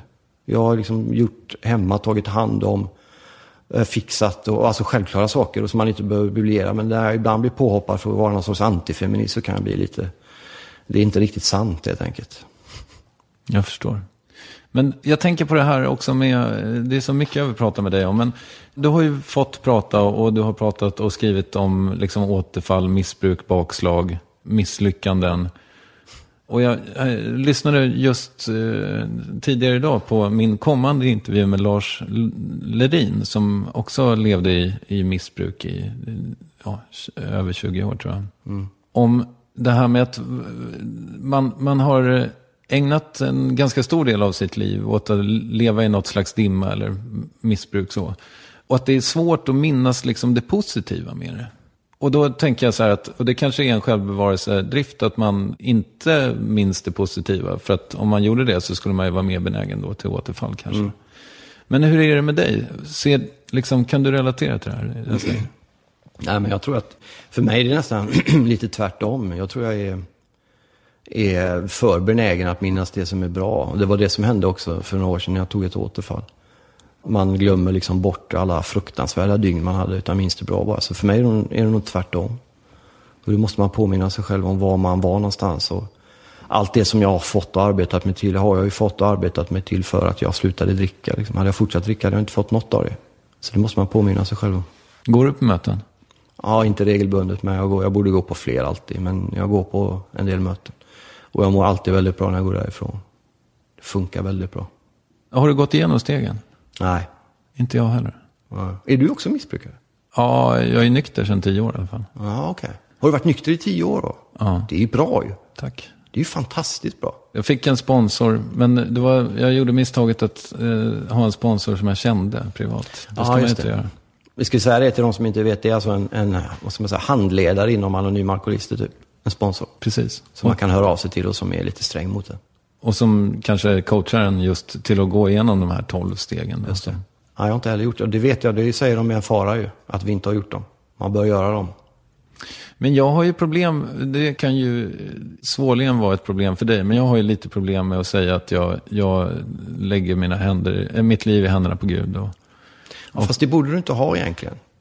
Alltså det, det, ja, nu har det gått så många år, men du minns kanske när du drack att det, all den kraften och all den energin du la på vad alkoholen skulle göra för dig. Hur mycket förtroendekapital du skövlade ner i det mörkret. Och hur mycket alkoholen hjälpte dig säkert i början också. Det, det är bara att fokusera om den kraften till att lägga den i, i nykterheten och i, i tron på att det, det finns en kraft på andra sidan som är lika stark som den kraften du plöjde ner i alkoholen. Så kan man ju se på det om man inte tror på Gud. ja, du menar att man, man ser som, då Gud som en del av sig själv så att säga? Ja, så kan man se. Ja, det var väl så jag gjorde tror jag. Ja. För att det skulle funka, för att få det att gå ihop. Och, och testa att lägga undan sin egen vilja också. Och det är svårt. Vi är ju så programmerade att tro att just det vi vill med våra liv är bäst för oss. Eller hur? Framförallt i de här tiderna. Jag tror inte det är någon annan som reflekterar på något annat sätt ens. Och jag kan se i mitt liv att mitt liv vände inte förrän jag vågade se, som jag tror på Gud och vad Gud ville med mitt liv. Så länge jag gjorde vad jag ville så blev, ledde det bara till katastrof. Och från den månaden jag slutade att hela tiden vara fixerad vad jag vill utan vågade be om och göra saker som jag egentligen inte ville, så vände livet. Det är extremt tydligt om man ser bakåt. Så det kan du testa. Det är svårt, men man kan testa. Men du verkar så, du verkar så grundolycklig ändå, trots att du har funnit Gud. Ja, Jag vet inte vad folk som inte tror på Gud tror händer när man tror på Gud. Ja, men jag tror, jag, jag, Grundolycklig. Ja. ja, det är bra. Ja, det är jag nog kanske. Men det är inte att jag behöver Gud eller liksom utan jag, jag tror ju att han finns. Jag tror inte på tron, jag tror ju på Gud. Men det påverkar inte att, liksom, att jag är stämd i, i en annan ton eller att jag är liksom, sorgsen i hjärtat och så. Det, det påverkar inte det. Då kan man tänka hur olycklig man hade varit om man inte hade trott på Gud. Då hade man kanske inte ens levt idag. Liksom. vad händer när man dör? Ja, jag är inte riktigt klar med det. Det är en väldigt bra fråga. Jag hoppas att det inte blir som 1971. Liksom. Utan att man faktiskt uppgår i något. Jag, jag är på väg dit, men jag är inte riktigt där än. Vadå, du tänker alltså att du skulle behöva leva om ditt Nej, liv? men att det utsl- alltså utslocknande bara. Att man inte finns. Ja, okej. Som innan man föddes. Man finns inte. Jag vill helst se att det är något annat. Och i grunden kanske jag, jag har svårt att tro på det, men, men jag jobbar på det. Sankte Per och den där grejen. Ja, inte att det står någon sån här halvpackad gubbe där och lallar in en del och skickar ner en del andra. Men, men något, något åt det hållet. Fast liksom kanske inte så med kött och blod, men ja, något sånt. Tror du på helvetet? Nej, inte, inte den benämningen att det är eldflammor och, och elände. Men om det är så att man i någon form lever vidare så känns det som att det borde komma ett domslut över vad man har gjort i sitt liv. Om inte annat för sin egen del när man ligger på dödsbädden kan det vara angeläget att göra konklusion. Jag vill inte ligga där och, och, och ångra saker jag inte gjorde till exempel. Som det ser ut i dagsläget, skulle du göra det då? Ja, det skulle jag nog. Vad skulle du ångra att du inte gjorde? Nej, Jag skulle ta i mer de gånger jag tog i. Men Rockstjärnedrömmar eller med galna fester eller tjejer eller resor eller galna grejer man gjort skulle man ha gjort ännu galnare. Tror jag. Nu antyder du lite, eller det kanske du inte gjorde, men jag, jag utläste ju att eh, ditt äktenskap kanske inte är hundraprocentigt superharmoniskt. Om det skulle vara så att ni skilde er, skulle du då kunna bevara din nykterhet men leva ut dina rockstjärnor och orgiedrömmar? Nej, jag skulle inte göra Jag tror inte jag skulle klara något av det. Faktiskt. Alltså rockstjärnedrömmarna har jag nog lagt på hyllan. Men jag får ju göra rätt mycket som ligger i anslutning till det. Spela in skivor och turnera och sånt där. Sen att jag inte står i skinnbrallor och tjänar två miljoner och sjunger för 30 000 utan det är 400 tanter istället. får man liksom ta då. Men de senaste åren har jag nog gjort det som kan förväntas av en när det gäller yrket och så. Men jag hade kanske vid det här laget hoppats på att böckerna hade fått ännu mer uppmärksamhet. Lite sådana där grejer man går och grunnar på. Mm. Man skymmer sig själv ibland eftersom man håller på med så mycket grejer. Liksom. Man står i vägen för sig själv. Men det är roligt också. Att, att både få liksom jobba med radio, göra poddar, sitta här, skriva böcker, skriva om italiensk fotboll, dikter, romaner, tv, turnera. Det, det är ju en, en glädje att kunna göra massor med grejer. För, du, du tycker ändå att du har det bra, alltså yrkesmässigt? Ja, jag får, göra, jag får göra de grejerna jag drömde om när jag var ung. Att få jobba, skriva om italiensk fotboll, skriva böcker, turnera. Spela in en skiva med Wayne Hussey liksom. Det, hade någon sagt det när jag var 20 så hade man inte fattat någonting. Liksom. Har du drömmar? Ja, ja. Många drömmar. Om man skriver en bok som alla läser. Det hade varit fantastiskt roligt. Få sommarprata. Det kan ju vi drömma om. Jag är lite glad över det. Det är också en sån elak tanke. Jag är lite glad över att inte heller du fick. För jag tänkte precis när jag åkte hit att ah, nu klockan ett ska jag träffa dig. Då kommer de vara där på Gärdet du vet, och gå runt med sina blomstergrejer på huvudet. Och, och så lite... skulle någon hålla upp en skylt med mitt huvud då? Ja, just det, för du var inte där. Nej, Nej. jag skulle intervjua dig. Ja, just det.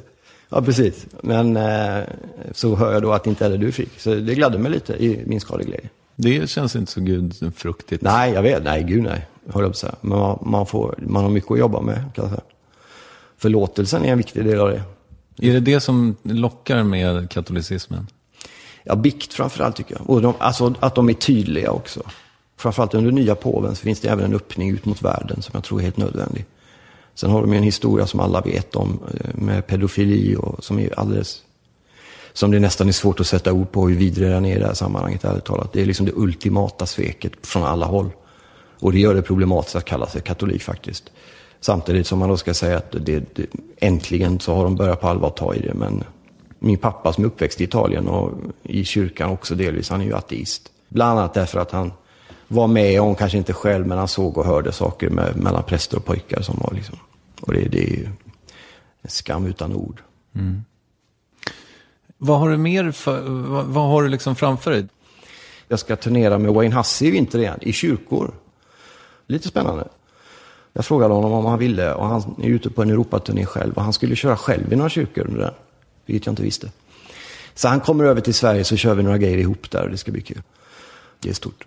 Så det är närmaste halvåret. Men har du blivit lite besviken på honom? Nej, nej, nej det känns som en, nu är det ju en vän. Vi pratar och mejlar och umgås och det, är som ett, det känns som vi har känt varandra jättelänge. Och jag tror att han hoppas och tror att han känner samma. Så jag delar ju upp Wayne Hasse och Wayne Hasse nu. Jag kan fortfarande gå in på YouTube och kolla gamla Mission-videor. Men det har inte så mycket med den, den mannen jag mejlar med och planerar turné. Det är två olika liksom. Men han är fantastisk. Men du, du har tagit ett par återfall. Mm. Två eller? Ja, no, ja. Det beror på hur man ser det dit. Ja, två kan man säga. Jag tog ett kortare återfall 2006 redan. Under fyra dagar i Prag. Där jag, varit nykter. jag blev nykter 7 juli 05. Detta var våren 06. Men jag bröt snabbt där. Och sen tog jag ett återfall några, för några år sedan också. Då. Men sen har jag varit i mentala återfall också. Nu gör man fysiskt är nykter, men man mentalt känslomässigt är fixerar vid när kan jag dricka. Eller, liksom. Och det är nästan lika jobbigt faktiskt. För vi pratade lite om det här med missbruket som en, liksom, en hydra som är något slags... Eh... Nya huvuden som kommer. Ja, mm. precis. Det var väl det va? En bra bild. Ja, man, man högg av ett huvud så växte det ut ett nytt. Det är grekisk mytologi va? Mm, antar jag. Ja. Och eh, då undrar jag lite grann, vilka huvuden har du liksom huggit av på den här hydran? Alkoholen tror jag. För det känner jag mig klar med. Men det är nog det enda också. Hur tar det sig uttryck, din beroende personlighet nu? Ja, tidigare har det ju varit på, på tabletter då. Nu har jag väl försökt kapa det och jag har ingen tillgång till det så att jag kan inte. Men mentalt så kan det ibland fortfarande komma in en del skumma känslor. Och då handlar det om tabletter, inte om alkohol. Så alkoholen har jag bytt första drog kan man säga. Sen har jag väl haft ett narcissistiskt drag eller ett bekräftelsebehov som har, som har präglats av det där. Alltså kickar och så. Turnerandet är en väldigt bra, att nykter, gå upp på en scen inför en massa folk är, fungerar exakt samma. Och det här, är ju, det här finns det ju tusentals bara i den världen som du och jag rör oss i. Eller delvis rör oss i. Alltså människor som står på scen i olika former. Det är ju liksom, du behöver ju inte dricka för du får ett rus. Det fungerar exakt som ett rus. Du går på scenen och allting som varit glöms och det som kommer försvinner. Utan det är bara här och nu. Och det är precis så alkoholen funkade för mig. Den stängde av och skärmade av och bara vila. Turnerande är väldigt mycket en sån grej. Och sen jobbar man ju för mycket liksom. Ja, för det, det ger dig, liksom, eh, oavsett om det är 150 gråhåriga tanter, så ge, du får den där kicken ändå. Ja, de är oftast nästan 400-500, alltså tanterna. Ja, förlåt. Ja. Nej, jag får en kick av det, absolut. Det behöver inte vara liksom 19-åriga gymnasietjejer som står och slänger med håret för att jag ska få kickar. Jag tycker det är roligt när folk kommer. Men alltså, inga paralleller i övrigt. Man kan ta liksom, Ulf Lundell till exempel som är en missbrukare. Som ger ut trippelskivor och döper den till Lazarus. Liksom. Det är ju inte normalt. Men någonstans så får man väl se, det är väl bättre det då än att man super ihjäl sig kanske. Det är bättre att jobba ihjäl sig. I min nykterhet då, som jag inte heller jobbar med aktivt, så, så har det ju varit, eller jag känner ju att det är liksom, jag kan ju så här fastna med min jävla telefon i olika grejer. Liksom. Alltså att jag sitter med min iPhone i timtal, liksom, som något slags själslig. Det känns ju osunt, men sociala medier har ju liksom inte, inte super, nu har jag ganska sunt förhållande till det, men att jag Mm. kollar likes och sån här skit. Men är du inte lite för hård mot dig själv då? Jag vet inte. Du har varit nykter i tio år. Tänk vad du hade kunnat förstöra under den tiden. Då kanske det inte gör så mycket att man pillar på sin iPhone i två timmar en torsdag. Liksom. Nej, fast samtidigt, ja, fast samtidigt så är det ju så här, ofta kan jag ju känna att jag försakar andra saker, som liksom att vara med min son eller så. Nej, men jag tänker mig om du kan relatera till det. Liksom. Har du... Ja, det är klart att det finns sådana, men jag försöker att tänka att okej, det, det här är ju inte... Jag, jag hörde om någon, eh, inte berätta vad som sägs på A, men det var, jag frågade efteråt om jag fick säga det för flera år sedan och det fick jag. Det var en, en man som kom och åt sju mackor med eh, västerbottenost på, på kvällarna och det är ju inte normalt liksom. Men det är väl, han lät det vara. Det finns värre grejer. All, jag tror alla människor har någon sån där grej liksom. På vilket sätt har du den där problematiken kvar då? För du verkar ju ändå liksom, du läser inte tweets nätterna igenom. Nej, nej, oh, nej. Jag går inte upp på morgonen det första jag gör och kollar och googlar mig själv och tweetar mig själv och sånt där. Nej, jag, jag har nog kommit hyfsat bra bukt med det. Jag tror inte heller att du är nar narcissist. Nej, det är med andra som har sagt det till mig. Jag vet inte. Ja, men det är intressant med, med var, var gränsen går mellan bekräftelsebehov och narcissism. Att jag har haft ett bekräftelsebehov är ingenting att, att dölja. Och jag har varit öppen och tydlig med det. Och det är ganska okult att vara. Det är ju många som har. Men du har också erkänt det delvis i början när du sa att du gärna ville bli sedd och stå långt fram och så. Ja, självklart. Och det egentligen ska man ju vara som de här coola, unga, snygga, manliga eller kvinnliga skådespelarna som du vet, sitter på mittuppslag och blir intervjuade om hur jobbet är att vara på mittuppslag. Och, och ska vara svår i sin bekräftelse. Säga att man tycker det är roligt att gå på röda mattan är liksom det töntigaste som finns. Men det är ju roligt. Ibland. Narcissistisk personlighetsstörning är en personlighetsstörning som kännetecknas av narcissistens extrema känsla av självhävdelse, bristande självkännedom, överdrivna självkänsla, överskattade självbild, sitt stora behov av att befinna sig i centrum och brist på empati. Ja, några punkter stämde ju, men, men empati har jag ju. Det där låter ju som en, psykopat mer. Jag ser mig nog som en något varmare person och människa. Ja, det är det jag och menar. självbilden, alltså den som har sett mig göra någonting på scen vet ju att okej, jag tar det jag gör på allvar, men jag kan även skämta om att jag tar det jag gör på allvar. De grejerna jag gör på scen är liksom 50 minuters reflekterande skrattspegel om hur fånigt allting är. Så att, jag vet inte var det kommer ifrån det där. Men den mediala bilden är väl att jag är rätt högtravande och svår och, och liksom arg. Eller något, jag vet inte. De här människorna som, du nämnde själv Bettner tidigare och Alex Schulman har varit på dig och sådär. Alla komiker har kört ett race nästan känns vad gör det med dig? Ja, nu gör det lite mindre, men det har funnits perioder där det har gjort mig eh, ledsen och arg. Och jag, jag har ju dessutom varit öppen med det. Och vi lever ju i en massmedial tid där man inte ska skylta med att man blir ledsen. Då, alltså man premieras om man inte visar att man blir berörd. Inte att man inte blir berörd, för alla blir det, men man ska inte visa det. Då får man veta att du göder trollen och allt vad det kan vara. Liksom. Men ehm, för, mig är det uppenbart att den här svansen som följer på de här kända människornas eh, aggressioner är, är ganska obehaglig att råka ut för. Och till slut blir det liksom en, en standardiserad grej att okej, om man går förbi Marcus Birro kan man sparka dit för det har alla andra gjort. Och folk glömmer bort vad det egentligen handlar om. Liksom. Och jag kan tänka att många av de hundratals människor som går och tittar på en Betnér-show och skrattar gott och sen går hem och får arga brev från skolan om att det är mobbing på skolgården och de tillkallar liksom våldsamma föräldramöten och så. De borde kanske också se sammanhanget någonstans. De skrattar väldigt gott åt när det inte handlar om dem, men så fort det blir personligt och nära, då blir man berörd på ett annat sätt. Liksom. Samtidigt som då om de använder som argument att jag är i en maktposition och sådär, att då är det tillåtet. Och det, det måste man ju acceptera. Liksom. Måste man det? Nej, men jag måste ju säga det. Liksom. Nej, jag, jag har inga, och det tror också föreligger att jag skulle ha problem att ta kritik. Jag tar kritik i stort sett dygnet runt av alla jag jobbar med. Från poddproducenter till de som läser mina krönikor, får inte tala om när jag får tillbaka manuskripten i mina böcker. Det är rödbockade överallt och jag köper alla ändringar. Men när det blir personligt och hatiskt så, så har jag varit tydlig med att jag inte tar det. Och det har betytt att det nästan bara blivit värre. Liksom. Ja, jag tycker det verkar skitjobbigt. Ja, det är jobbigt. Men, men ja, ibland kan jag få frågan, har inte du ställt det, men man kan få frågan, vad tror du det är hos dig som?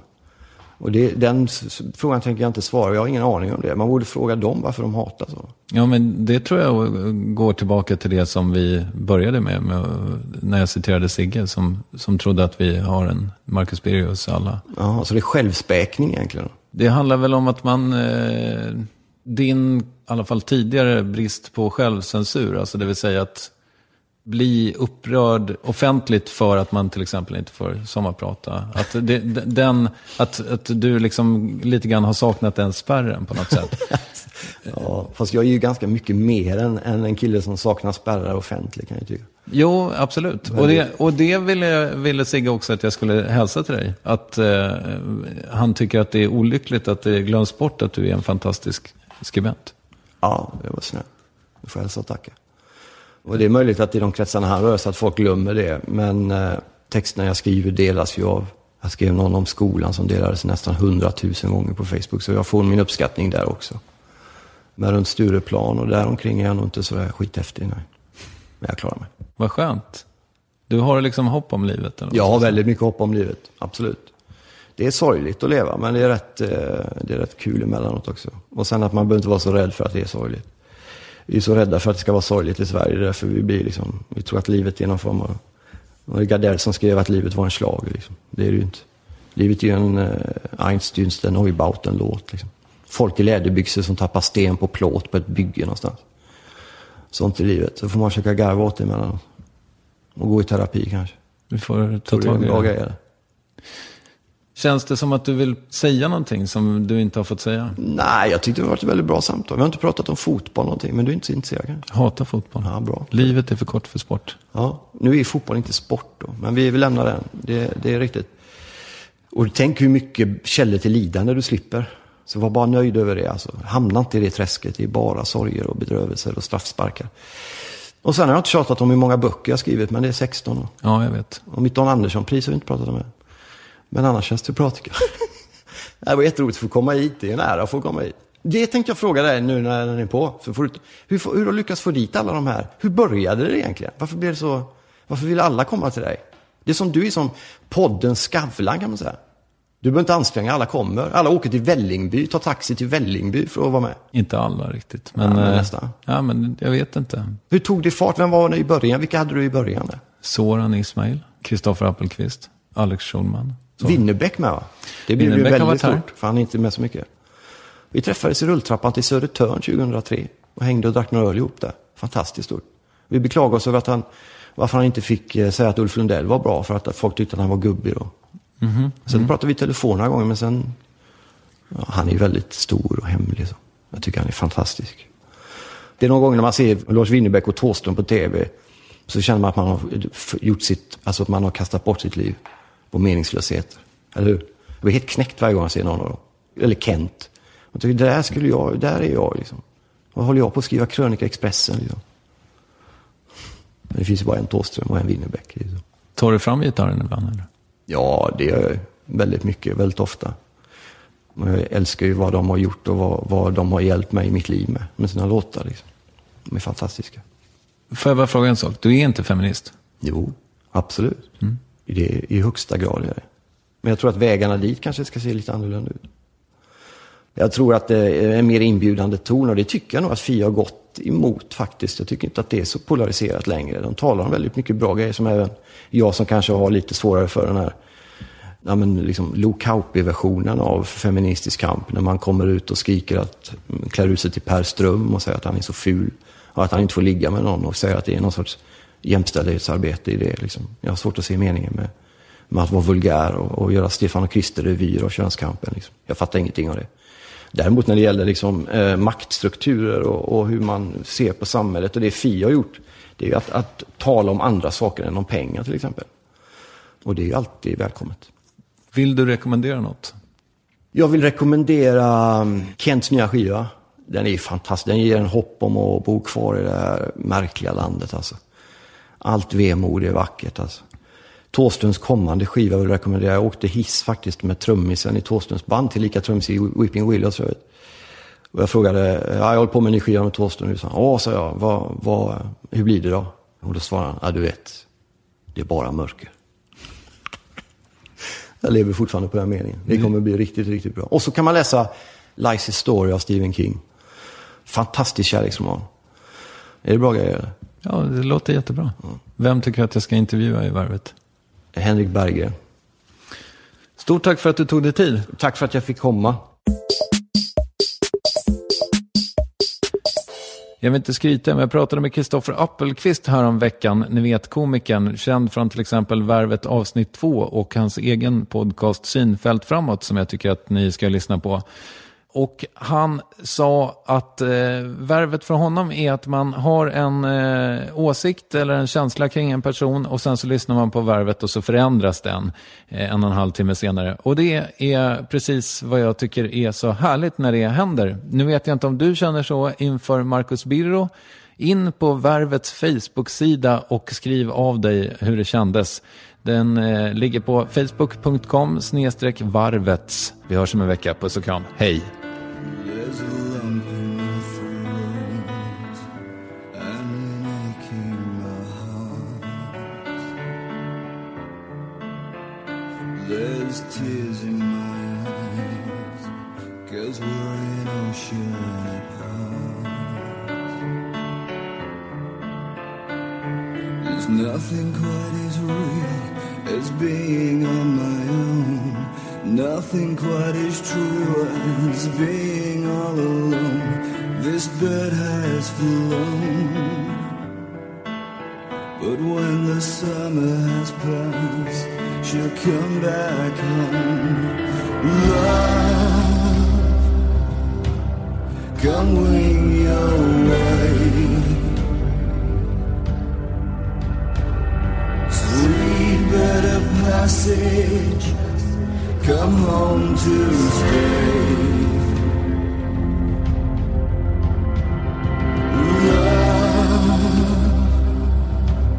Come wing your way.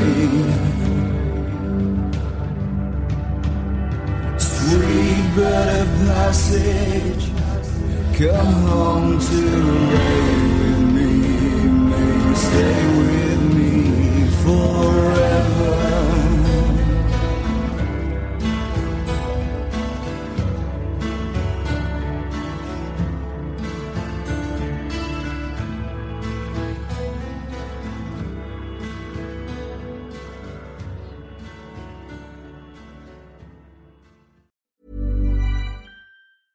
Planning for your next trip? Elevate your travel style with Quince. Quince has all the jet setting essentials you'll want for your next getaway, like European linen, premium luggage options, buttery soft Italian leather bags, and so much more. And it's all priced at 50 to 80% less than similar brands. Plus, Quince only works with factories that use safe and ethical manufacturing practices. Pack your bags with high-quality essentials you'll be wearing for vacations to come with Quince. Go to quince.com slash trip for free shipping and 365-day returns. Hi, I'm Daniel, founder of Pretty Litter. Did you know cats tend to hide symptoms of sickness and pain? I learned this the hard way after losing my cat, Gingy. So I created Pretty Litter, a health monitoring litter that helps detect early signs of illness by changing colors, saving you money and potentially your cat's life. Pretty Litter is veterinarian developed, and it's the easiest way to keep tabs on your fur baby's health right at home. Go to prettylitter.com and use code ACAST for 20% off your first order and a free cat toy. Terms and conditions apply. See site for details. Even when we're on a budget, we still deserve nice things. Quince is a place to scoop up stunning high-end goods for 50 to 80% less than similar brands. They have buttery soft cashmere sweaters starting at $50, luxurious Italian leather bags, and so much more. Plus, Quince only works with factories that use safe, ethical, and responsible manufacturing. Get the high-end goods you'll love without the high price tag with Quince. Go to quince.com slash style for free shipping and 365-day returns.